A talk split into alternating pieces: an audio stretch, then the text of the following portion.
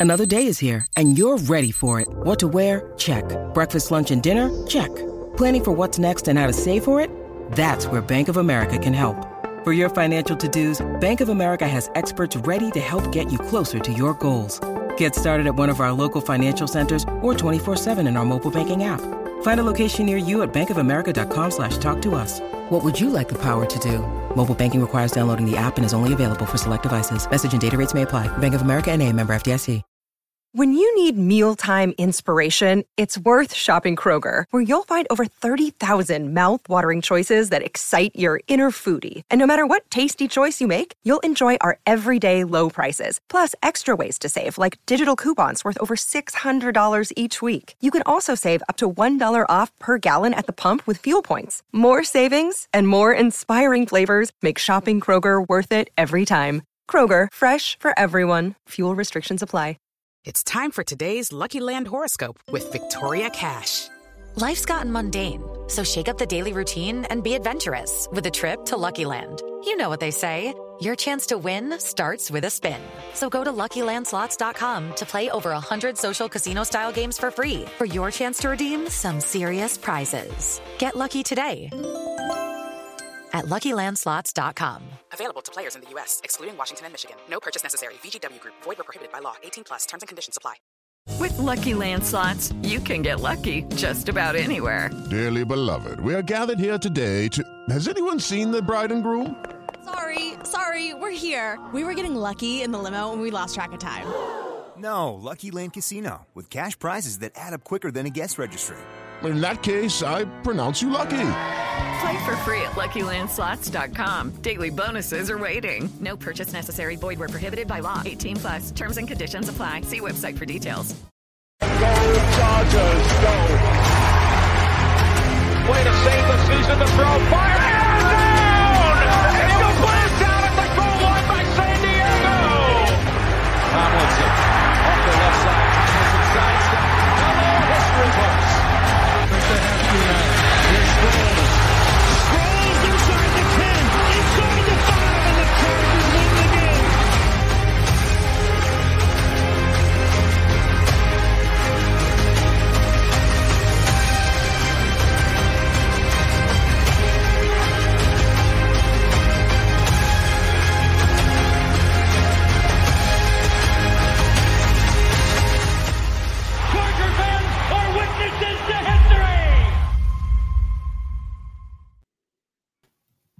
What's up, everybody? Welcome to After Hours. Sorry for that delay. Um, not really sure what happened. We were having some technical issues with our mics, uh, but we appreciate you guys being patient with us then and also as we postponed so I could watch Grace play softball this evening. But welcome. We're happy to have you. And it is time to break down the Chargers Lions game. So uh, I'm not really sure, Craig, if you've thought about how you want to start. Uh, where do you think the best starting point is? Okay, so let's start off with the positives, right? Because there were plenty, um, at least on the offensive side of the ball. Uh, so we had, uh, a, I guess we do want to call it a vintage top level Justin Herbert sighting uh, towards the second quarter and into the second half. So that was great to see. Uh, after the last few weeks, I know that he's kind of been in question, and this game also didn't start off so hot. he looked really, really tentative. And to give the offensive line credit, they held up pretty well today. They didn't allow any sacks at all. So also something to be pretty proud of. And I mean, he he dealt throughout the game. He kept the Chargers in the game in uh, what ended up being a high scoring shootout. Um, I think uh, was that was that Glover? Did he pre- pre- uh, predict that in you guys' walkthrough? I think he We said it was going to be one. Yeah, so he called it. That's exactly what it turned into. And um, you know, Herbert was game for it. And thank God for Keenan Allen because without him, I don't know where this team would be. And the two of them together basically kept the uh, Chargers afloat. So it's just good to see Herbert perform to the level that we knew that he could. The start again was a little rocky, as I mentioned before, but definitely something to hold on to. Probably going to need much, much more of that if the Chargers hope to make the playoffs. But for tonight, he uh, did a more than quality job. Yeah, Herbert was great. Excuse me. Sorry. Sorry about that. Um, he was fantastic today. there were some issues. I thought there was some reason for concern early in the game. You mentioned the first quarter, quarter plus, he wasn't very good. Um, he was struggling with some interior pressure. Guys weren't getting open. Uh, he was holding the ball quite a bit, wasn't using his legs to extend plays, and just didn't look very confident in any anything that was going on. Um, and there was even a drive, I think it was early second quarter. I, I, they were either down 10 3 or 17 3 at that point, right after his turnover, his interception, where they ran the ball on first and second down for next to nothing. and my immediate takeaway was, oh shit. Yeah. They don't they don't trust him today. This is going to get ugly fast. Um, but to his credit, he turned it around. I thought something that kind of jump started him was there was a play where it looked like he was going to get sacked. And he used his legs to not just get out of the pocket, but pick up a first down. And even Tony Romo said something to the effect of like, that's something he needs to do more of. He's got to use his legs. And his coaches have talked to him about that. And that kind of seemed to get him going and get him comfortable. And he found a rhythm passing and everything started clicking. They ran the ball better at times um, late in the game. They were getting chunk plays in the passing game. And he, Herbert was just on for the better part of three quarters today. Um, off schedule, on schedule, under pressure, clean pocket. It didn't matter. He was great, and like like you said, Craig, the pass protection was really good for the most part. He was taking some hits early, but they see, really seemed to kind of sack up and and elevate their level of play um, after about the first quarter. Yeah, I mean, as far as what he put into the game, I'm not sure whether it was, you know, that initial scramble that kind of got the juices flowing for him or what, but it's like something just went off, something clicked. Um, he pretty much knew the game was probably going to have to be on or on his shoulders offensively. I mean, it's no different than many other weeks, but it became really uh, evident, I'm sure, to him early on. it was probably going to have to be uh, every time I touch this ball, I'm going to have to look to score points. It's not just going to be enough to move the ball and maybe into just field goal range and depend on field goals. Um, I believe at one point the Chargers scored on five consecutive drives. They scored touchdowns and they still lost the game by three points, which is kind of crazy to say out loud when you think about it from that level of uh, efficiency on the offensive side of the ball. But I mean, in addition to Herbert, I don't know what else we can say about Keenan Allen other than he may be outside of Justin Herbert, the lifeblood of this team. Uh, at one point, you probably could say that about Austin Ekeler, but I think he's taken a back seat there. Probably the number two option in regards to the offense where Herbert's distributing the ball. Uh, but Keenan is just all around excellent, and I'm I'm willing to say right now that right now, wherever you want to put him, you can put your list out there as far as the top route runners of all time goes. However, you want to mention them, he's got to be somewhere in that top 10. And what makes it even more tremendous is the fact that he does it without having the athletic acumen that some of these other guys have. Like some of the top wide receivers in the league right now, they can just win off of pure athleticism. Keenan can't match them there. But what he can do is beat you with technique and nuance. That uh, post route that he won on, that's not a design route the little extra that he gave on that in and out before he makes his break at the top of his route that's not how that route's designed to be run. That's just he added he added a little bit of his own flavor to it to get open. That's what created that separation. And you don't see guys setting up dbs that way but he does it consistently. He's got these little hitches to his route that he and herbert understand perfectly. They're completely in sync there. Herbert knows exactly when to let the ball go, not to let it go too early to kind of let Keenan do his thing at the top of his routes. I'm sure he maybe even extends them before his breaks a little bit more than you should. I mean, typically, if you're looking at a post, depending on where the sticks are or what the goal of the actual route is, as opposed to breaking it off at 10 and going into his post, he might take an extra two yards to give you a little in and out hesitation and then break into it to get uh, some more additional space to get the ball to him. But outside of that, whether it's working the insides, the outsides, um, setting guys up for short to long plays, just kind of with the level of route running that he has, it's just it's something to behold. And I'm, I text you guys in the group chat that they'd be screwed if he gets hurt. And when you know it, maybe about 10, 15 minutes later, he goes out. So I almost thought I jinxed it for a bit.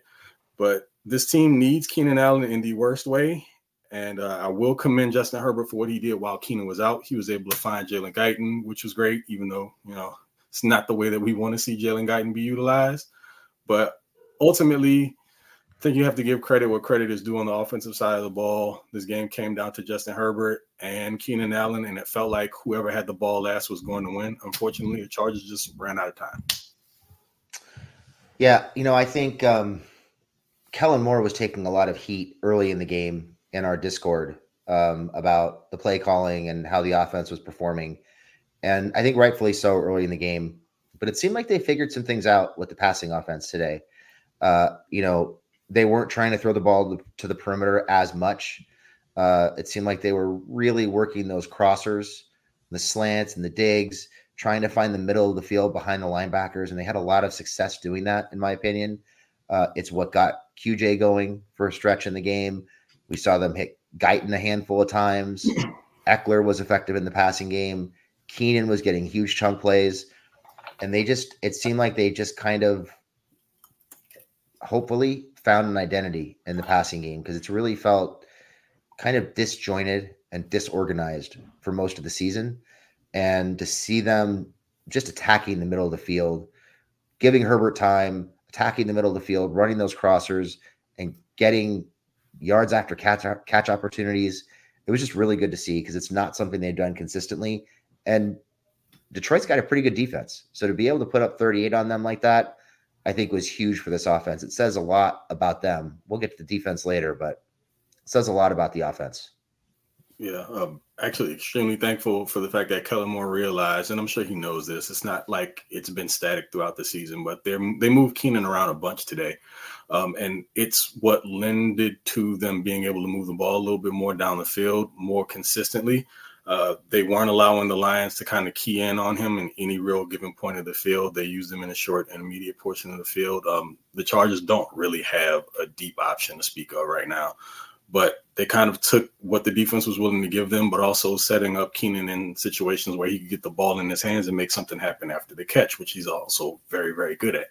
So I know that, like you mentioned, Kellen Moore has taken some heat, but today I think with regard to the passing game, he actually did a very, very good job considering that, you know, the running game had his moments here and there, but it's still not anything consistent, nor are they able to run the ball downhill in a power game as they said they were going to do this year.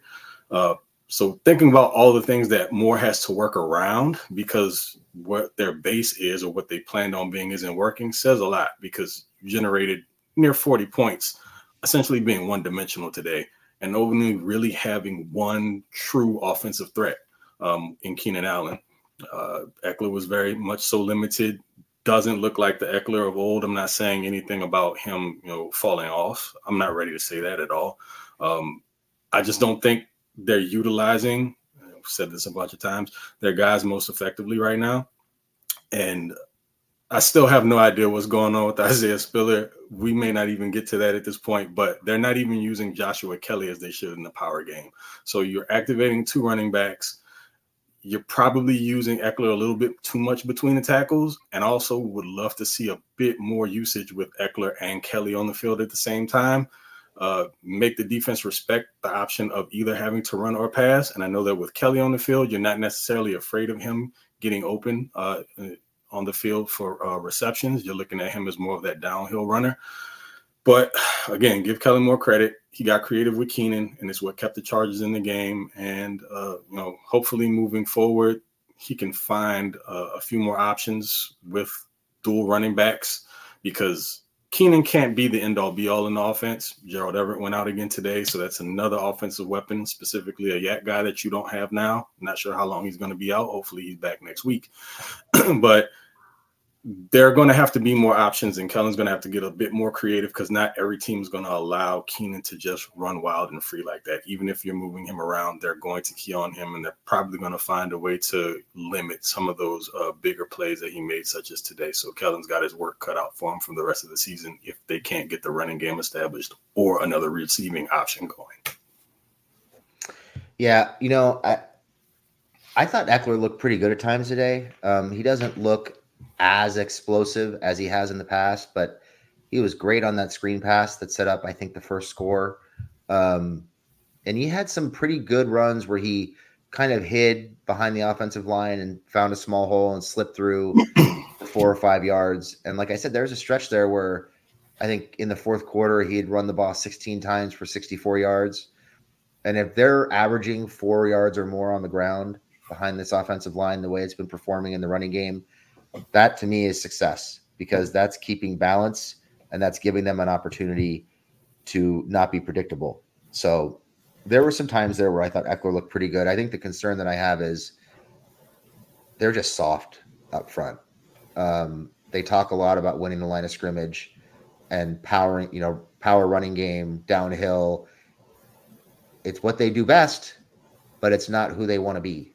Hmm. And they just can't run the ball. I mean, if it wasn't for a, a one yard pass to QJ on third or fourth down, they would have been stopped on the goal line by the Lions in the fourth quarter, and that that game looks totally different. So, um, you'd like to see them be able to run the ball more in you know third and short, fourth and short. It's just not who they are. Uh, but they were having some success on first and second down, and Ekeler looked pretty good at times. So I, I'm not sure I would say he doesn't. I mean, he's not the explosive monster that he was for the last few years, but he's also pushing 30. Um, but he's still been pretty productive at times. They just they don't know who they want to be on the ground, or at least who they want to be on the ground does not match the personnel they have. Is probably the better way to put it. Yeah, all fair. And I think a lot of some of what limits Ekeler currently isn't necessarily the fact that he doesn't say have like the gas that he used to.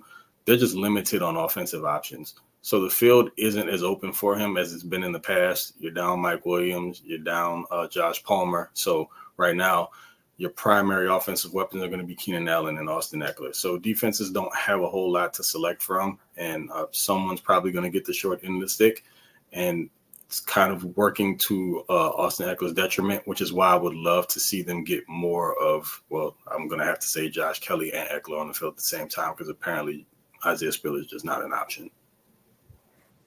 So I'm seeing something in the chat that I wanted to bring up because I, I must have missed this.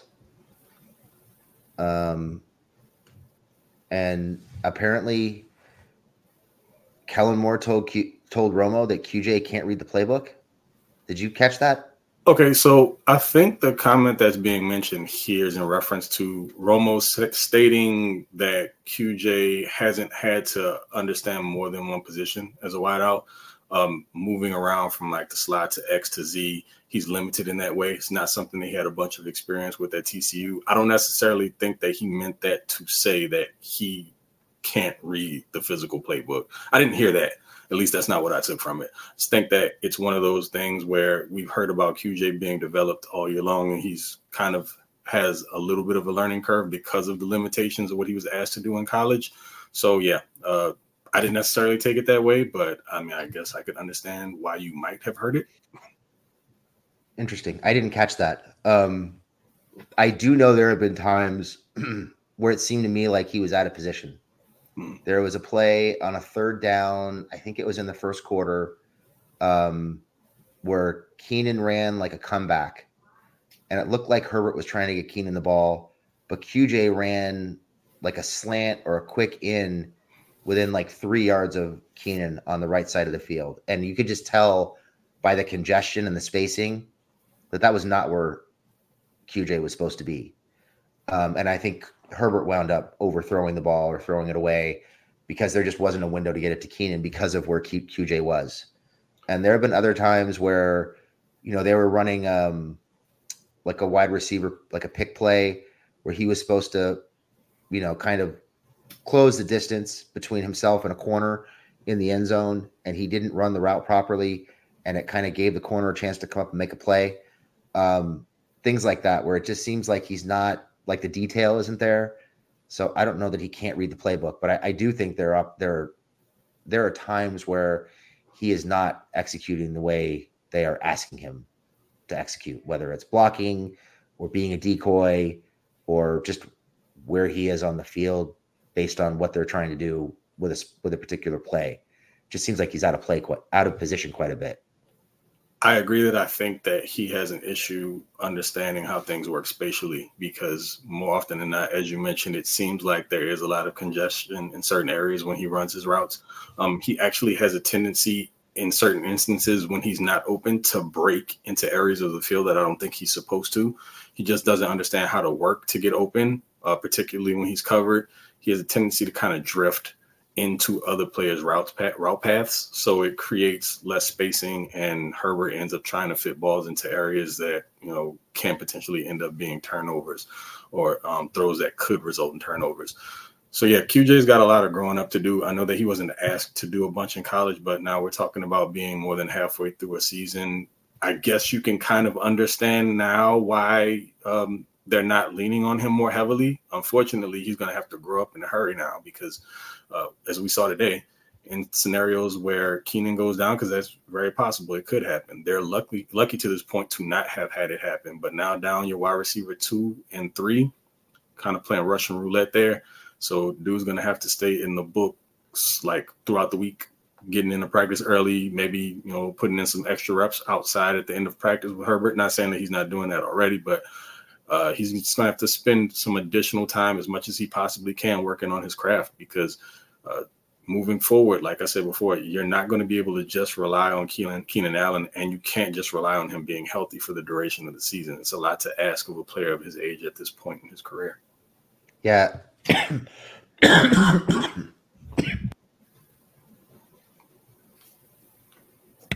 Sorry, getting over the flu. Um, anyway, I, you know, you mentioned earlier that you know you don't know where they would be without Keenan, and God forbid he should get hurt. I think something positive came, hopefully, from him getting hurt today, and that is Justin had to trust somebody else. Um, we saw them involve QJ a little bit more, including in the red zone, which I thought was really encouraging. Uh, the drops were kind of hard to watch. You can still see the hands being an issue. Um, he's just not physical at the catch point for a guy his size. Um, so some of those, you know, back shoulder catches and the deep balls down the sideline into tight coverage, uh, some of those plays just aren't. It's not the right time to be throwing those to him because he's just not physical enough at the catch point. But to see them unlock him underneath in this in the um, like the quick slants and the crossers was really encouraging. Seeing them draw up a crucial red zone play for him and having it work was super encouraging. And you also see them trying to find ways to get Guyton involved beyond just chucking it deep to him. So forcing Herbert to trust somebody else, having him do that and have success throwing to guys other than Keenan, hopefully it makes this offense a little bit more diverse and it makes them a little bit less predictable and gives Justin the confidence to take his eyes off of Keenan every once in a while and go in a different direction. Because I think that's something that's been holding the offense back at times is he doesn't trust some of these guys or he's just not sure they're going to be where they're supposed to be. So he's locking in on Keenan and it's causing problems. And seeing them slowly but surely make some of those plays, I think should help him come away from that, come off Keenan at times. And it's just going to make them that much more dangerous. And it's going to help Keenan get open because teams won't be able to bracket him and defend him the way they've been defending him at times because he's willing to go to other people. So I think that's a huge thing for this offense taking the next step is Keenan got hurt, he missed some time, guys stepped up, then he was able to come back and help out. But those guys needed, I think they needed to see that they could contribute and step up, and Herbert needed to see that they could contribute and step up. Yeah, I'm just hopeful that this wasn't one of those scenarios where he did what he had to do because he didn't have any other choice and that you know in the weeks moving forward he still allows those guys to be a part of um, the game flow. Uh, it's just a lot to ask of one person to carry you offensively specifically in the passing game. So uh, every touch these guys can get where they can gain some confidence helps. And yeah every rep that they can get with herbert delivering the ball ball helps as well. But the jalen guyton situation is a little tricky because he's known for one thing. And then this week we saw, saw him have to be utilized in a different manner because it might just be me, but um, I don't know if he's fully back or trust that knee. He also looks like he's put on a little bit of weight, so he doesn't have the deep speed that he had or he's had has been known to have. And someone mentioned it before, I think uh, maybe in the Discord about him getting 50-50 balls. And I don't necessarily believe that they're throwing 50-50 balls to him. I just think Herbert's trying to lead him deep, but he's just not getting behind defenses like he had before. And so he's finding himself covered where he used to be able to get a step on a cornerback or behind the safeties. So as right now, um, they're going to have to find a way to mix these wide receivers up and maybe ask some of these guys to develop in a way or develop, uh, I'm not going to say necessarily a skill set, but kind of add a little bit more to their game to where they can be more helpful in different areas of the field and not just be kind of niche players. Guyton's not going to be able to just be a deep threat guy. Um, he's not showing that he's successful in that regard right now anyway. So he's going to have to be able to and be willing to, you know, kind of attack the middle of the field, maybe outside to the numbers. And he's not a hands catcher either. But at this point, we just need to be able to move the ball down the field however they can. So the wide receivers are going to have to step up big time, and yet Herbert's going to have to give some of that trust to some guys that maybe he doesn't necessarily feel like he has the most confidence in. But right now, beggars can't be choosers. Yeah, you know, I saw some pictures of Guyton this week, and he looks ripped. Like he looks like he's put on some serious muscle mass, and you kind of wonder if that was him in response to getting hurt or if that's something the team asked him to do. Um, but hopefully, it didn't take away the one thing that he did, you know, pretty well, which is being a deep threat, because um, that's something they need, and I think that's something they've been waiting for from him. Um, but it's just interesting. It seems like, I mean, he looks like he's built more like a possession receiver now than he is a deep guy. And that's just not his game, not from a route running perspective, not from a physicality perspective, not from a hands perspective. So it's interesting to see them take that take that step with him when you'd think they'd just be excited for him to come back and run a 4-2-3 and get get behind the defense. Yeah, um, my hope and prayer is that they find a way to get Derius Davis more involved in the offense vertically. Um, it's where the team is suffering right now, and if the guy that you had as your vertical threat is no longer that, then someone has to step up and replace it because you know you have to be able to at least threaten the top of the defense. And right now, the Chargers are more of a horizontal, horizontal, uh, medium uh, type intermediate passing game team. And sometimes it can be very tough to watch. But if you want to find some room in the running game, particularly, you're going to have to be able to learn to or develop the opportunity to threaten the deep part of the field. And I think Derius Davis has that ability. He's just not being utilized in that way. Um, wanted to bring this up, and then we can kind of wrap up the offense a little bit. Um, so Casey says you guys have talked a lot in the past about the team not having identity. Is it crazy to think that maybe it's a deliberate decision in that? Um, what do you think, Craig? Do you think they have an identity? Do you think they maybe have the wrong identity in some situations? What What's your take, especially on offense, about their identity? So, I guess if I'm understanding this correctly, what you're saying is they're trying to have more of the chameleon approach. They don't want to be known for doing just one thing in particular. Like they don't want to give their hand, which, I mean, if that's the case, then okay. I mean, I understand not wanting to, you know, have teams be in, be able to come in and find you predictable. I just think that when you're talking about some of these better teams in the league, that you have to be able to establish something so that you can use it as a counter against them. Um, if a team kind of knows you for one thing, because as much as they don't want to, or as much as people claim that they don't have an actual identity, I think they do. And personally, my feeling is their identity is that they're a finesse team.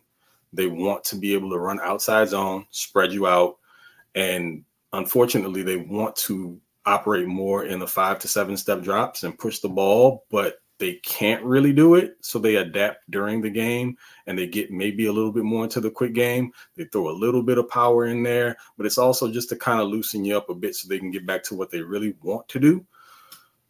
So ultimately, I don't think. I'm Victoria Cash. Thanks for calling the Lucky Land Hotline. If you feel like you do the same thing every day, press 1. If you're ready to have some serious fun for the chance to redeem some serious prizes, press 2. We heard you loud and clear. So go to LuckyLandSlots.com right now and play over 100 social casino-style games for free. Get lucky today at LuckyLandSlots.com. Available to players in the U.S., excluding Washington and Michigan. No purchase necessary. VGW Group. Void were prohibited by law. 18 plus. Terms and conditions apply. Step into the world of power, loyalty, and luck. I'm going to make him an offer he can't refuse. With family, cannolis, and spins mean everything. Now, you want to get mixed up in the family business. Introducing The Godfather at ChumbaCasino.com. Test your luck in the shadowy world of The Godfather slot. Someday. I will call upon you to do a service for me. Play the Godfather, now at ChumbaCasino.com. Welcome to the family. No purchase necessary. VGW Group. Void where prohibited by law. 18 plus. Terms and conditions apply.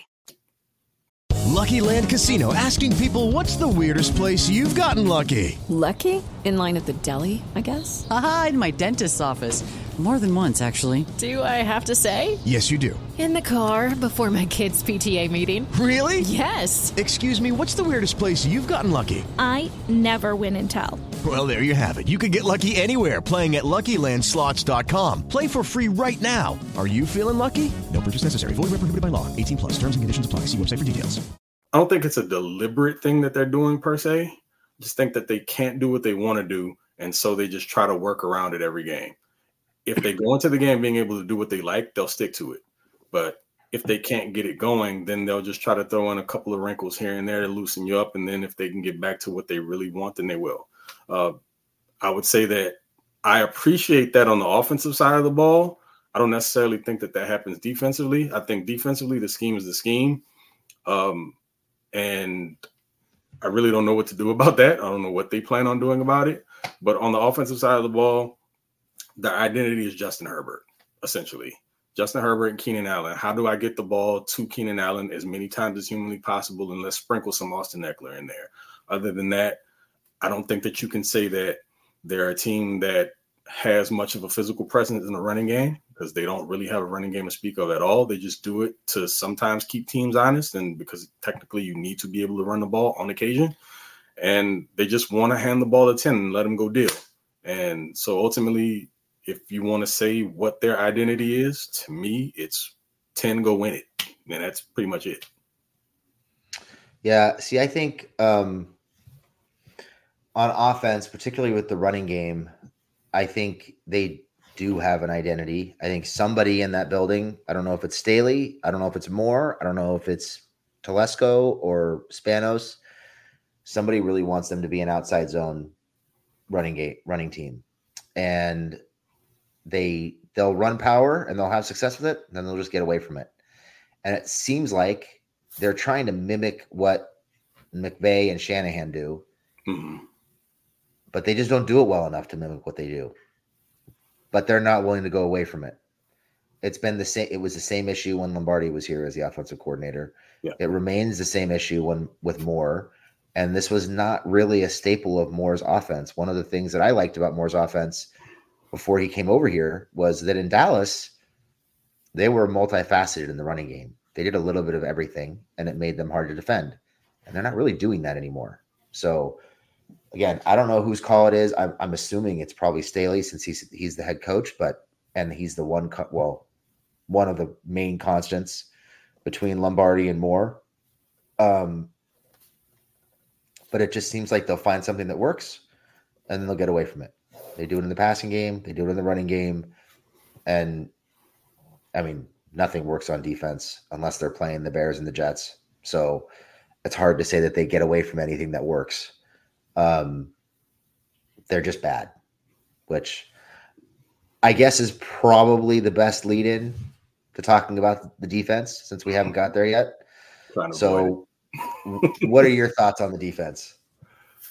All right, so let's start here. Um, I've not been the most vocal about how I feel with regard to Brandon Staley, mostly because, I mean, not to save anyone's feelings about it, because I really don't care it's just he's the coach of the team, so I try my best not to down him publicly. I might make some jokes here and there, but the truth of the matter is, is it's it's a wrap for this. As far as the defense is concerned, this week this is the game we are all kind of circling to see exactly how the defense will perform because now you're talking about having to play a more physical, balanced offense, and they wet the bed again. Uh, you're looking at a scenario where Brandon Staley rolls in and thinks that he can play soft off man and zone coverage against a team that can deploy multiple weapons in the passing game. For one, let's talk about Amon-Ra St. Brown. The Sun God literally baked everyone today, specifically at the second and third uh, levels of the defense. And even in the run game, where we thought that they were pretty stout, that got exposed today. And apparently, if a team has a pretty good offensive uh, line, then the Chargers are going to be toast This is not the Jets. This is not the Bears. That was fun for two weeks. This week you ran against a team or came up against a team that was more physical than you at the point of attack, and they were able to move you off of the ball all day. And you couldn't create any pressure to a quarterback who's basically, well, I'm not going to call Goff a mobile. He's got decent mobility, but he didn't have to move anywhere all day. He was able to sit in the pocket all day long and basically pick you apart. So defensively, what it boils down to to me is that we have a defensive quote unquote mastermind who still hasn't figured out that the scheme has to adapt to the players. If you're playing a lesser offense, then you can get away with doing some of the stuff that you like to do because you just have a better skill set on the defensive side of the ball than the team you're going against. When you're talking about teams like the Lions and other of the top uh, upper echelon teams in the NFL, you're going to have to use guys to play where they're most effective. Asking Alohi Gilman to be a split half safety is going to get you cooked. We know that. He's better where he can be disruptive in the middle of the field. Um, if he can maybe click and close and diagnosing plays, maybe playing more of a robber as opposed to split safety deep. Um, if you want to keep him around the box a little bit more, something like that is fine. But asking him to defend space is a mistake. Same as Eric Kendricks, um, also Kenneth Murray, same deal. The Chargers are expecting players who have athletic limitations to go out there and play in a more athletic way against guys who are more athletic than they are. And I just don't understand the rationale behind it. Um, yes, it worked for two weeks, but you have to consider the opponent. And this week, I feel like the Chargers just played how they always do. And Staley just stuck to his guns and essentially uh, did what he feels like worked for two weeks in a row, and that it would just continue to. Maybe the guys were getting the scheme. It, you know, they were adapting better. No, they just played lesser competition, and they got exposed this week. Couldn't stop the run. You couldn't stop the pass, and ultimately, it's unfortunate. But I, I think the Brandon Staley experiment just needs to be over. They're not going to get rid of him before the end of the season, but I, I've seen enough. Uh, we know who he is. We understand what he's capable of, and this is the product that he's put on the field after three years, and it's not good enough. So uh, uh, it, it's hard to have confidence in what happens moving forward because I don't know what adjustments can be made or if he's willing to actually make said adjustments. Uh, I mean, that's going to require some movement where personnel is concerned, and I don't think that they're willing to do that asking slower, older players at the second level, specifically Eric Kendricks, I'm sorry, but it's true, to do things that he's not capable of doing. You're coming out in base sets against four wide out situations where uh, Joey Bosa and Khalil Mack are having to drop into zones, and then you're forcing a three man rush, and you're not getting home with your four so, what makes you think you're going to get it from your interior defensive linemen who aren't technically pass rushers on the inside? I just don't understand Staley's thought process behind many of these defensive calls, and the scheme just it doesn't work against very, very good offenses. Yeah, you know, you mentioned you have to adjust the scheme to your personnel. I think there's a flip side of that too. You have to adjust the scheme to the opponent, and they're just running out there.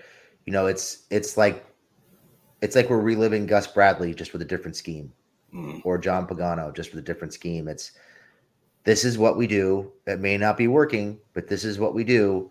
They just need to figure it out. Well, maybe it's time for you to figure it out since defense is supposed to be your specialty and you're running the same shit every week.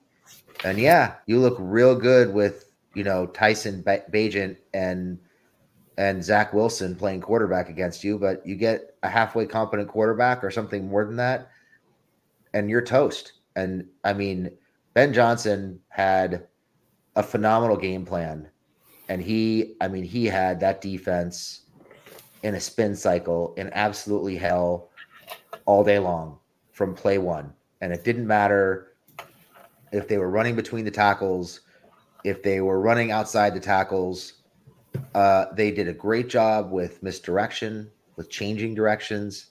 Uh, they were just faster than the Chargers defense, pretty much as a whole. Um, their offensive line manhandled the Chargers defensive line the entire game.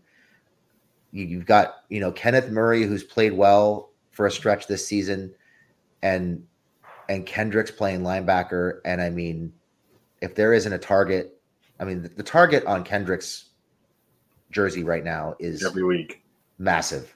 It's every week, and teams are going after him, and he cannot run with anybody. And he's still out there. It is frustrating. And you see these guys taking bad angles. Uh, this defense does not change direction very well. They're not overly fast. Uh, they were getting beat to the edge consistently today. And you talk about the back end. I mean, you mentioned Alohi Gilman. Look, he was great the last two weeks, but there's a reason he was great the last two weeks. The reason he was great the last two weeks was because they didn't work, they weren't worried about anybody throwing the ball over their heads. And he could come downhill and attack everything in front of him. What did they do today? They they tried to test his eye discipline. Mm. The Lions did. They were daring him to come up on underneath routes and throwing the ball o- over over the top, and he could not adjust. He was getting beat left and right. A lot of that had to do with the fact that they were so effective running the ball on first and second down that they were just killing the Chargers with play action on second and third and short, um, pulling those safeties down deep, trying to stop the run, getting the ball over the top. Crossers, I mean, you name it, they just picked them apart. And they had Gilman in hell. Um, the whole secondary was compromised today. I mean, it was one chunk play after another. So they were not prepared to play. They did not have the personnel to match up with the Lions. And they just they just whipped the Chargers at every level. Um, that that defense, despite being as highly paid as it is, despite having what most people consider two really, you know, borderline elite pass rushers, there is no pass rush for this team when they play against a competent offensive line. None. I mean, not even a little bit. Did they even hit Goff today? It doesn't seem like it. Well, they definitely didn't sack him, and I don't remember them getting next to any pressure on him whatsoever. He was pretty much clean the entire day.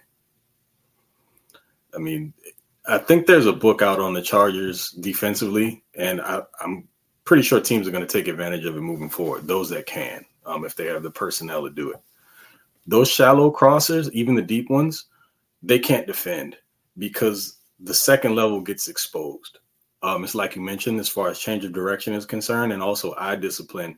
They are fooled by everything on play action, but also Kenneth Murray in the middle of the field has no idea when he's in coverage how to basically, he, he's guarding. If anyone threatens his zone at all, he immediately attaches to them. He doesn't guard his space properly. And when you're at the second level, I know that some people feel that you should guard a man, not an area. Well, no, no, you have to guard your area first. But he's going to where his help is. He's not staying in his zone and allowing his help to be his help. He's vacating his zone as soon as anyone threatens him, and he's leaving a humongous gap. And the Detroit Lions took advantage of that all day because he would veer too far over outside of his specific zone and then Amon-Ra St. Brown or whomever would come right behind it and it would force Alohi Gilman to have to chase. And if Alohi Gilman is in a chasing position, you're going to lose every single time. And not having someone that has good change of direction at the second level is like candy to a kid um, when you're talking about a team that likes to run a bunch of play action because you can run those crosses behind that all day. Because if he takes a false step, he's completely out of the play, can't recover. And that's a problem for both of your inside linebackers. But you continue to trot them both out there and expect them to at some point be better about it. I don't understand what the logic is there. But again, I do think the book is out for the Chargers with regard to just if you want to attack them in just that one way, if you can establish any sort of run game against them, that's going to be open all day long. Yeah, there there are a lot of problems on that defense. And the back end is really alarming to me. I mean, Derwin is really struggling. Um, Alohi is basically, you know, a poor man's version of Derwin in terms of his skill sets and the things that he does well. Um, was Marlowe on the field much today? I don't remember seeing him a whole lot. So that's the funny part. You asked that, and I thought about it during the game, and I meant to go look it up to see how many snaps he had, if at all. Um, and I didn't get a chance to do it. I don't feel like I saw Marlowe whatsoever in the game at all. And if he didn't play, that is a huge mistake. And also, if he did, I'm not sure how they deployed him because Marlowe was really good for the snaps that he's taken throughout the season at, at being your deep safety and stopping those bigger plays from happening up top. Um, where I think, again, a lot of uh, where the Chargers were beat were across the middle of the field and making guys have to run and chase after you, you know, basically taking bad angles and having poor eye discipline. But uh, Marlowe, I don't know. I, I don't think that I saw Marlowe play any snaps. He may have, but I missed him if he did. Yeah, he he certainly. I mean, the good thing about Marlowe is when he's on the field, he kind of just blends in, and you don't see a lot of him. So it's possible that that was the case, but it just seemed like it just seemed like Gilman was constantly chasing people mm-hmm. today. Um, right. Yeah, it just to me it just seemed like they were attacking him, and he was a couple steps behind on every single crosser they ran at any level. It was pretty frustrating to watch. So we've lit up the defense at this point. What what would you do at this point to try to breathe some life into the defense or or fix things for the rest of the season? Or is there anything they can do? Uh, there's one thing that I feel they could do, but I don't think will happen. I think it's time for uh, Brandon Staley to hand the defensive play calling over to Derrick Ansley. Step into the world of power, loyalty, and luck. I'm going to make him an offer he can't refuse. With family, cannolis, and spins mean everything. Now, you want to get mixed up in the family business. Introducing The Godfather at Chumbacasino.com. Test your luck in the shadowy world of the Godfather slot. Someday, I will call upon you to do a service for me. Play the Godfather, now at Chumbacasino.com. Welcome to the family. No purchase necessary. VGW Group. Void where prohibited by law. 18 plus. Terms and conditions apply. Hello, it is Ryan, and I was on a flight the other day playing one of my favorite social spin slot games on ChumbaCasino.com. I looked over the person sitting next to me, and you know what they were doing? They were also playing Chumba Casino. Coincidence? I think not. Everybody's loving having fun with it. Chumba Casino is home to hundreds of casino-style games that you can play for free anytime, anywhere even at 30,000 feet. So sign up now at ChumbaCasino.com to claim your free welcome bonus. That's ChumbaCasino.com and live the Chumba life. No purchase necessary. VGW. Void were prohibited by law. See terms and conditions. 18 plus. Uh, apparently there's too much going on for him to have to handle. Outside of just the defensive calls, as far as just managing the in-game stuff, there's just more questionable things happening. When you're looking at that third and 14 call, situationally, you call a timeout, you go in and you discuss what your options are. And you come out, and the decision somehow, after you've had some time to think about it, is that you're going to rush four and play soft off. I don't know if it was man or zone, don't remember right now, but you're just going to essentially play at the sticks and allow a team that's shown you that you can't get to them with four and the quarterback that's diced you up all day to basically get the ball into his playmaker's hands. And if they get anywhere near the first down marker, they've already gone for it against you four times before to that point. What made you believe that they were just going to go for three there, especially since you've been marching up and down the field on them offensively? Why would they take three and allow you to potentially go get seven to win the game? Nothing about that makes sense. So for me, I think there has to be some level of brain trust associated between both he and um, Ansley, and I don't know whether there is or not. But making that call or making def- defensive calls throughout the game based on situation, maybe you need to take that out of Brandon Staley's hands. If he wants to have some input, fine, but let Ansley have a crack at it. I can't imagine it's going to be much worse because right now, just game management and as far as you know all of the things that go along with that, but also calling defense, it just feels like it's too much for Staley to have to handle. Um, if they don't do that, I don't know what else you can change because Staley hasn't proven that he's able to basically take the reins and be able to manage all of the things that he's responsible for right now. So maybe taking something off of his plate is an option. Yeah, you know, I, I like the idea of giving Ansley some play calling responsibilities, or maybe giving him all the play calling responsibilities. I think, um, I think we need to see more of Daiyan Henley on the field. You know, I thought we'd see a lot of him on third down this season. It hasn't panned out that way. Um, I just think they have to get Kendricks off the field. I mean, I know he's a veteran and they're waiting for him to figure it out and step up, but you know, he wasn't very good last year. He's playing at least a step, maybe a step and a half two steps too slow right now. He can't cover anybody. He's really not impacting the defense at all. Um, I think from an athleticism standpoint, you're probably better even with the inexperience with Murray and Henley at linebacker. Uh, I think we've seen enough of Michael Davis at this point.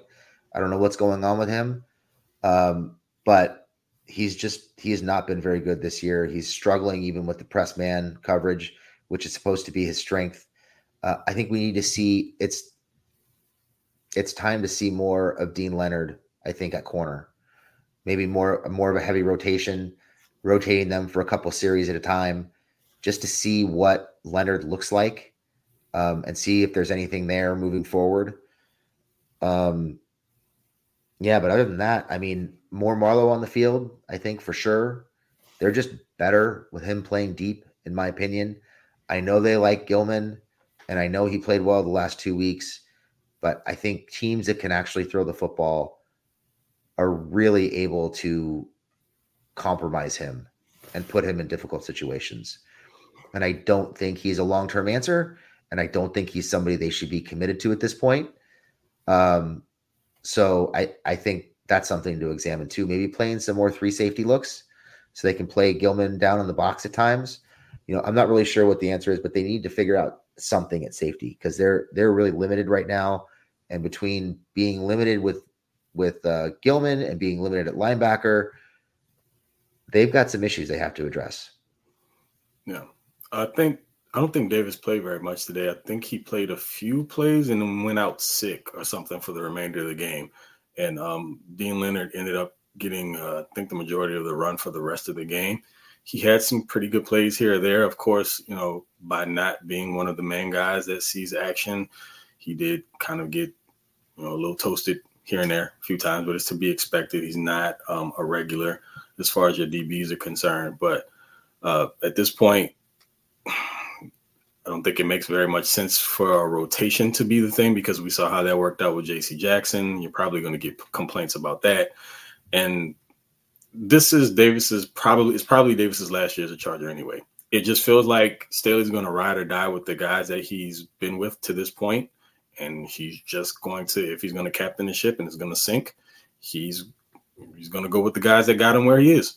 Uh, it's unfortunate because when you talk about a reset, and that's the term that keeps being used, uh, I don't see what really was reset. You just so happen to catch a couple of bad teams and you beat them the way that you should. And I think they took that for granted. Um, essentially assumed that because what they did specifically defensively worked for two weeks against two anemic offenses. I mean, I'm talking about the Bears who just had what 295 total yards against the Carolina Panthers and the Jets. The last time I checked in the game they're playing right now, I had about 231 against the Raiders. I mean, they're not putting up points or yardage against anyone. So that goes to show you just how anemic those offensive uh, offenses were, and that the Chargers maybe we were given a little bit of fool's gold there. And it's unfortunate because in those games they played some dominant football and you saw guys making plays all over the field and it led you to believe that maybe they were onto something. But there was a very real correlation between the level of competition they were playing and that performance. And now we're just seeing it for what it is. Uh, where the changes are concerned outside of just Ansley calling plays i think we've all been screaming for more Daiyan henley now. Uh, because where they seem to me to be the most vulnerable is at the second level. And if they can get someone who can defend the pass, which is what his specialty is at this point in time, him being the more athletic, even more so uh, than uh, Murray. I mean, Murray's, you go look at those RAS scores and saw that he ran a 4.540 and all that's great, but he's terrible with change of direction. Henley is a very fluid athlete. Uh, give that guy an opportunity to show what he can do, and it could help to cover up for some of those deficiencies on the back end. Maybe it helps you with having the quarterback hold the ball a ticker too long on some of those crosses because that window doesn't open up fast um, as quickly. And so you don't have Alohi Gilman chasing wide receivers from behind. And instead, it gives you that additional second for your pass rushers to maybe get home.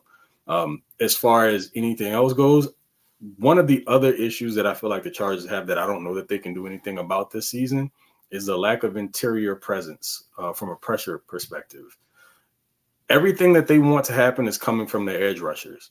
whether it's running them on twists to get pressure up the middle, which is great when it works. But I mean, if you can't just line up with four defensive linemen, which is what Staley wants to do, and affect the quarterback in the place that they hate the most, which is right up the gut, then you're asking a lot from your edge rushers to win more often than not, especially against some of the premier tackles in this league. They need an interior defensive presence badly.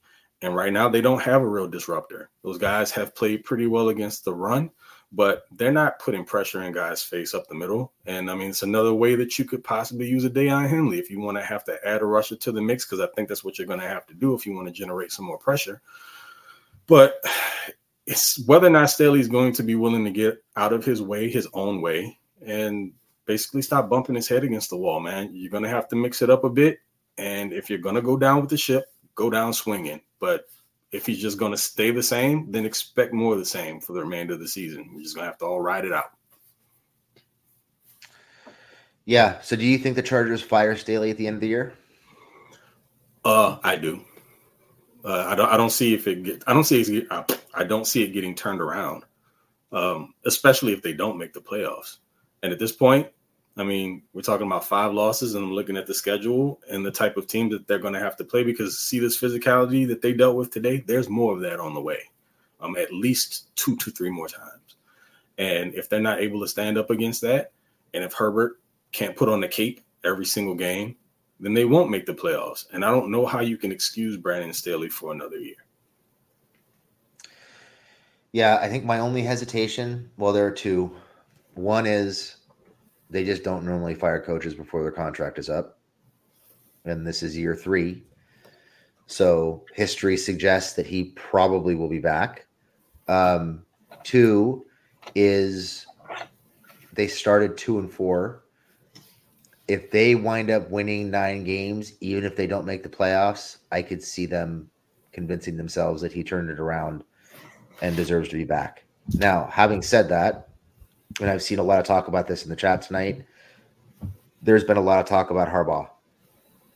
Uh, a lot of talk about Harbaugh in the chat, and I don't know if all of you are aware. Um, I know some of you here in the in the Discord, and you've been with us on the shows before, but there have been talks with Harbaugh. We know this. And we know that he has expressed an interest in returning to the NFL. He said he's willing to move to LA, and there seems to be a mutual interest there. Will that will that happen? Who knows? But it seems like they're at least exploring experienced head coaches, and they had this talk as early as week two with Harbaugh. So I do think it's a possibility. I think it's something that they're they're realizing that they're losing footing in LA, and I think they need to be taken seriously. Um, and Staley is hurting them in that regard. So I think it's a possibility. Do I think they do I think they fire Staley? I think the odds are increasing. But I still think they need they would need to have a losing record to end the season probably a significant losing record to fire him, like maybe double digit losses. So here's the thing about that.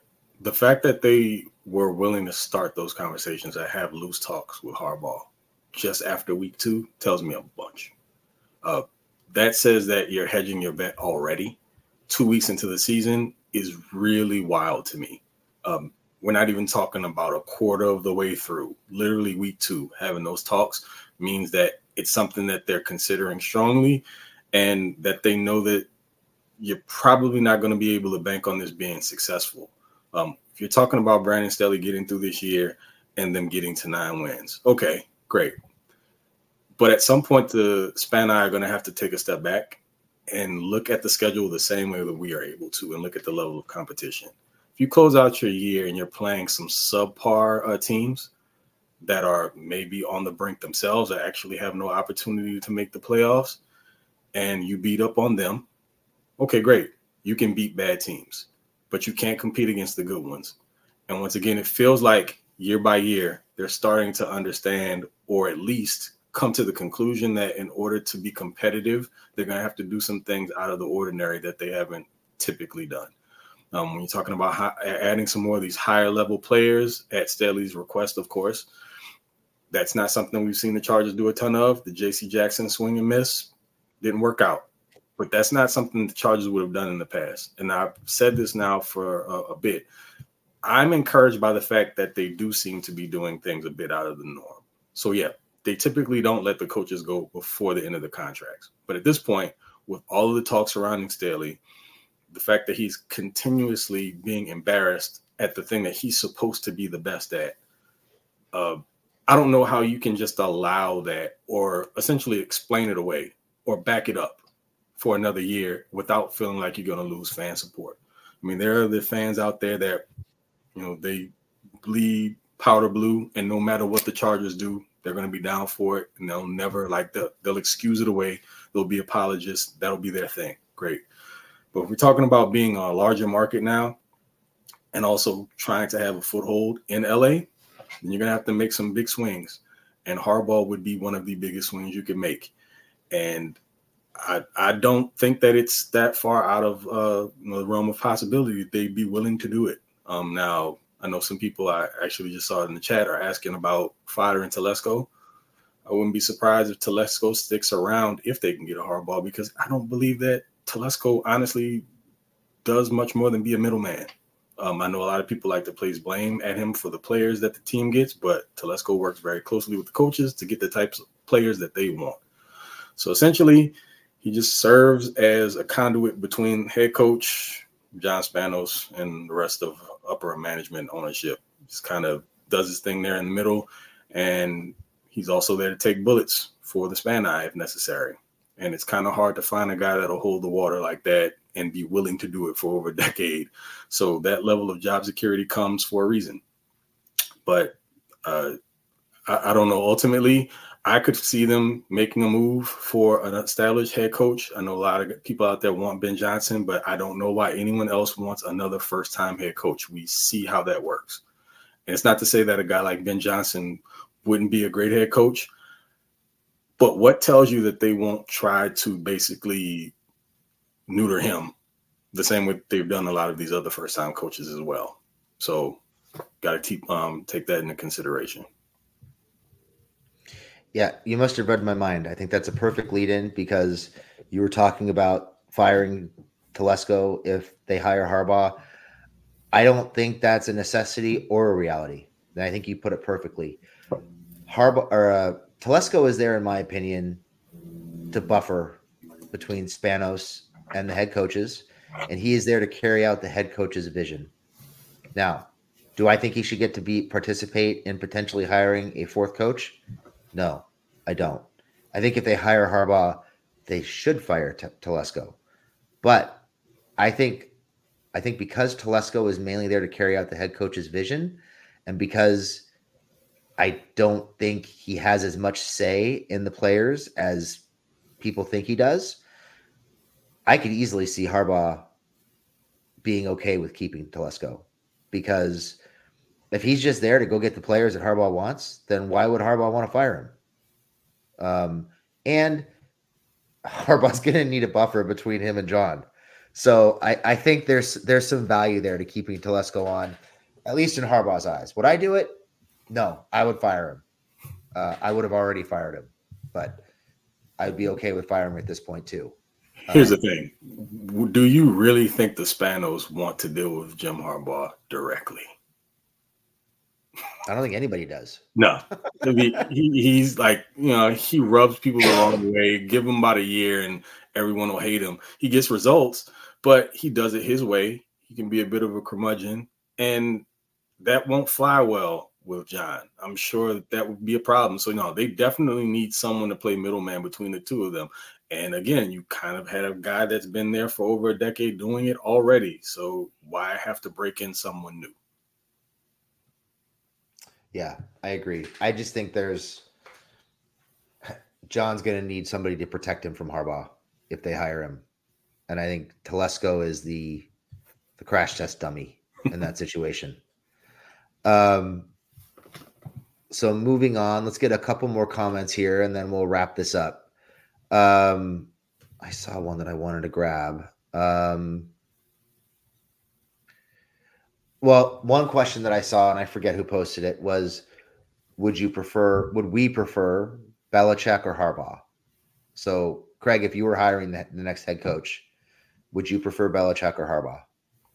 I'll take Harbaugh just because, I mean, I haven't seen the Belichick way work other than with Tom Brady. And that is a very different way to go about running a team and an organization. You probably also absolutely have to step away and allow him to. I mean, he's not the best at picking players, but he may want to be able to have that level of say so to come to another team and leave New England. Uh, and again, the Belichick way doesn't seem to work without, well, I mean, it's proven to work in one place. And it's not to say that it won't work or wouldn't work anywhere else. Just, I don't know. It's just something about the way that he goes about doing things that I don't feel like would work in LA per se. So I, I would take Harbaugh because I'm I think we've seen some things from Belichick the last few years that suggest that maybe, even though I'm sure he was a large part in the secret sauce in New England, he just had a generational quarterback. As much as we all hate Brady, I think we can all agree the guy was a generational talent, and he's arguably the best quarterback in the history of the league. Um, definitely the best if you go off of wins and Super Bowl wins. So um, I I would not take Belichick in his 70s. I think let somebody else deal with that mess. I just I don't know how that works. But I would take Harbaugh. In fact, Harbaugh was the guy that I wanted to hire the last coaching cycle um, when they hired Staley. He was my number one. I didn't think they would do it, but he was the guy that I wanted. Um, and I think there are some things there. You know, we talked about them possibly keeping Telesco if they hire Harbaugh. I think you could make a valid point that that that it's likely that they would keep Moore if they hire Harbaugh. And I think it goes a little something like this. I think if you look at the situation with Moore, he's had at best mixed results to the first nine games of his first season at Chargers head co- as Chargers offensive coordinator.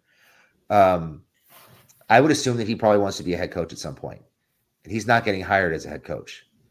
He has not yet, and I would not think he's going to based on the first nine games as offensive coordinator. Now that could change, but based on what we've seen so far, I don't think he's getting hired as an offense as a head coach. So with that being said, what's the best way to elevate your stock as a head coach? Play for a guy who's won, who you know is going to win. And I think if you also look at, at it long term and you say, okay, well, Harbaugh's a guy who probably is only going to be here for five or six years before he burns his bridges and has to move on. So if you're Moore and you're looking at it and you're saying, well, I'd, I'd love to keep working with with Herbert, and I know we're going to win if Harbaugh's the head coach, and he's probably going to give me free reign with the offense. And if we win, I'm looking at a head coaching job within a year, and if not, in four or five years, I could arguably arguably be looking at a head coaching job, depending on how things are going down the line with Harbaugh. So I think there are arguments that you could make for him staying and it could either work out for him as a head coach with the Chargers or it could work out with him as a head coach for somebody else as soon as 2025. So I think they could retain Telesco if that's something they're motivated to do. I think they they could retain Moore if that's something they're motivated to do, and I think it could it could work out in a lot of ways. So I, I don't think that's an unrealistic argument or point for bringing in Harbaugh, but I, I would hire him. I just think, you know, he's going to win. The guy's won what seventy plus percent of his games as an NFL head coach. Wins he's won he every level of football that he's coached at. Yeah. So I, I know people don't like the guy. They think he's weird. They think he's a bully. Uh, most successful football coaches are bullies and egomaniacs. You have to be to operate. They think he's a cheater now, too. By the way. Yeah, well, I I'd be open to it. I think it would be successful, and I think it's I think it's good for the team. So if they do it, I would love it. We we shall see if it happens. Yeah. And like this point says here, I'm sorry, I'm not going to try to pronounce your name because I will bully it. I'll, I'll butcher it. But they would actually win in the trenches with John Harbaugh. because that's his staple. They would run the ball well, they would stop the run, and they'd get to the quarterback. So that in then that in and of itself is a reason to bring Harbaugh in, in my opinion. All all of football football is actually not that complicated. It's not as complicated as people want it to be. The basis of the game has been the same for years. Certain elements of it have changed because of the rules, so it lends more to like the air raid style, and it's more uh, leaning towards offense. But the fact of the matter is, is if you've got a dominant trench game and you're able to attack the quarterback, then you're going to be a successful team more often than you won't. Um, you can even get by with a less than high level quarterback. See what the 49ers are doing? There's a reason why teams like that succeed more often than not. If you go look at the core of them and what they do well, it's pretty much all the same. They control the line of scrimmage on both sides of the ball. They're able to run the ball, and they have a quarterback that can at least manage the game. Harbaugh has proven at basically every level that that uh, that philosophy flies everywhere you go. And the difference between I say this all the time, the difference between college and the NFL is you can win a bunch of games in college off of talent. NFL, the cream of the crop, comes down to yes, having great talent, but also great coaching to back it up. And the more that you slack on coaching, the more you want to be cheap in regards to your coaches, the less I think you should expect to be successful. So bringing Harbaugh in would, you know, be music to my ears. He was one of the guys that I was on board with getting last year. I mean, I was a Brian Daboll guy too, just because I saw what he did with Allen in Buffalo. But I mean, if you had, if you were giving me an option between whether we could get Brian Daboll or Jim Harbaugh, I would have picked Harbaugh just because I want an experienced head coach, and he's done it before. So there's that. Let's grab this and then we'll call it a we'll we'll wrap things up here. Um, Benson James says if Staley's out, Kellen should be in as head coach. Herbert doesn't have to learn a whole different system again. Um, I hope you're talking about on an interim basis this year. Like if they fire Staley during the season, Kellen should be in as the as an interim head coach. I do not think we've seen anything from Kellen that suggests he should be the, the head coach on a full time basis if Staley gets fired. I I don't think that makes sense at all. I understand wanting to keep the system the same for Herbert. I think there's validity to that argument, but I think you bring in an experienced head coach who's maybe willing to retain Kellen. Because I, I I'm not sure Kellen's going to get a head coaching job anywhere else. And I wouldn't be in a rush to give him one. I would want to see more out of his system with Herbert um, before I did that. And I'm kind of 50 50 on even if I even want to see that at this point. So, interim is one thing but making him the head coach for the next four years, like Craig said, I don't think they have the infrastructure to support a first time head coach. I think they've proven they don't. And I'm not sure Kellen is the kind of leader that's going to be successful at this point as a head coach. Uh, just to piggyback off that, I've said it a bunch of times. I hadn't actually watched a lot of Kellen Moore just say pressers before he arrived. And the more I pay attention to him, the more green he seems. Like he just doesn't come off as a, I mean, this is going to sound cliche, quote unquote, leader of men. But I, I know that that's not always necessary. But just something about him, it doesn't really ignite you. It doesn't make you feel like, okay, that's a guy that the players are going to want to run through a wall for, or he's going to instill the type of discipline um, that the team would need because they are still a very undisciplined unit. And I don't get that impression that he's that type of guy. And by the way, if they fired Moore, the playbook's going to be what it is. That's not changing. Those plays are going to be what they are, and that's what they're going to run. They're not going to change the system as a whole. But yeah, if they were going to, you know, let him have a turn at being the interim coach, if they got rid of Staley, that's one thing. I'm not sure how that goes long term for the remainder of the season, should I say? But um, yeah, if you're talking about firing him and then rolling Kellen and uh, Kellen Moore, basically elevating up to that head coaching position, I, he doesn't strike me as one of those guys that can get it done. Um, and personally, I think he needs to kind of cook for a few more years and give himself an opportunity to learn and become more of that leader because I don't get that vibe from him at all. I said we were done after this one. Let's go with one more because I think it's it's an interesting discussion. Um, so Chorizo Compapa says the problem is that Herbert is the only appeal we have to offer coaches. No cap. basic draft capital, aging veterans, few young, proven bright stars at key positions. So um, the cap, I think, is not going to be an issue. Um, teams always solve their cap problems. The Chargers solve their caps problems this offseason. They're going to solve it again next offseason. It's going to happen with some cuts, cuts that need to happen. Um, I think you're more than likely looking at Mike Williams being cut because I don't think there's any way they can move on from Keenan at this point, and you just can't keep paying Mike what they're paying him. Uh, I think you're going to lose one of, if not both, Mack and Bosa. We've talked about this before. I could see Mack being gone as a cut. I could potentially see Joey retiring. I'm not sure how much more he has left to prove.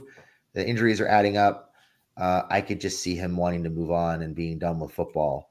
Uh, and that right there pretty much solves most of the cap problems. So I think the cap is something they can address. Basic draft capital.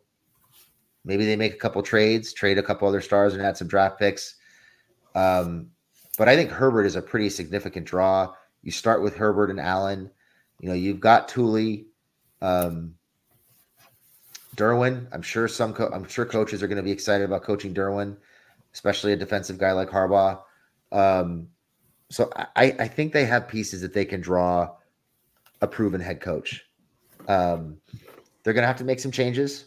I think we all knew that going into this season. There are going to have to be some changes to the roster, but that happens with everybody at some point. It's, it's just time to reset the roster and start fresh and get younger and faster because this team is just not fast enough. Yep, that was proven today. They do lack team speed still somehow after all this time, unfortunately. But uh, in Ed McGuire, I trust with regards to uh, getting everything situated cap wise. Uh, just to kind of uh, echo what Jamie mentioned, I think they'll get it situated this offseason. Um, it's going to have to come through some cuts, maybe some more potential restructures on guys. But when you're talking about high level players, like essentially, especially when we're talking about offensive coaches. They get googly eyes when they see a potential elite quarterback, a top of the league guy like a Herbert, because they feel like they can basically meld what they want to do offensively around that. And if they have a vision and players that are currently in place that can make that system work, which by the way, I know how we all feel about the Chargers offensive line. Jamaree Salyer and, and Zion are still very good interior. Well, they have the potential to be very good interior offensive linemen. They have the skill set to do it. And I feel like under the right coaching staff, they can be molded to be such. They're going to have to look for a center replacement. Don't know what's going on with Corey Linsley, but even if he comes back, they're still going to have to take care of that. And then you've got, of course, Rashawn Slater at left tackle. There are more pieces there than you think that would be attractive to a coach coming in, especially on the offensive side of the ball. And you mentioned Derwin James is like the heartbeat of the defense, along with Tuli, who is performing above what a lot of people's expectations were. A pass rusher. So we're talking about quarterback, um, guys that could potentially get it done in the interior offensive line, a left tackle, which is also a franchise must have, and um, a great again, I think I mentioned Tuli already as a pass rusher, but also Derwin James, who, if used properly, is still a top of the league safety if you're asking him to do the things that he does well. So there are more pieces there that I think are attractive than what maybe um, you think there are. And honestly and truly, depending on the type of head coach that comes in, some of these guys are ideal for those types of schemes. Saw this, had to throw it up there. What do you think about him talking about your mom, Craig? Listen, hold on. Oh, I don't know. I mean, cool, I guess. Yeah. All right, everybody. Thanks for tuning in tonight. I hope you enjoyed the show. Hopefully, we um, gave you some stuff to think about and took your mind off of a disappointing loss, maybe some therapy. Uh, I know we enjoyed it. Remember, more shows coming your way this week. Um, we've got the mailbag the roundtable on Tuesday. Garrett's got score more on Wednesday. I've got uh, another walkthrough for Thursday, and Craig's got I got five on it on Friday. So thanks everybody for tuning in. Thanks for supporting. If you haven't already done so, make sure you go um, like and subscribe on YouTube. And uh, we will see you guys next time. Thank you. Salute.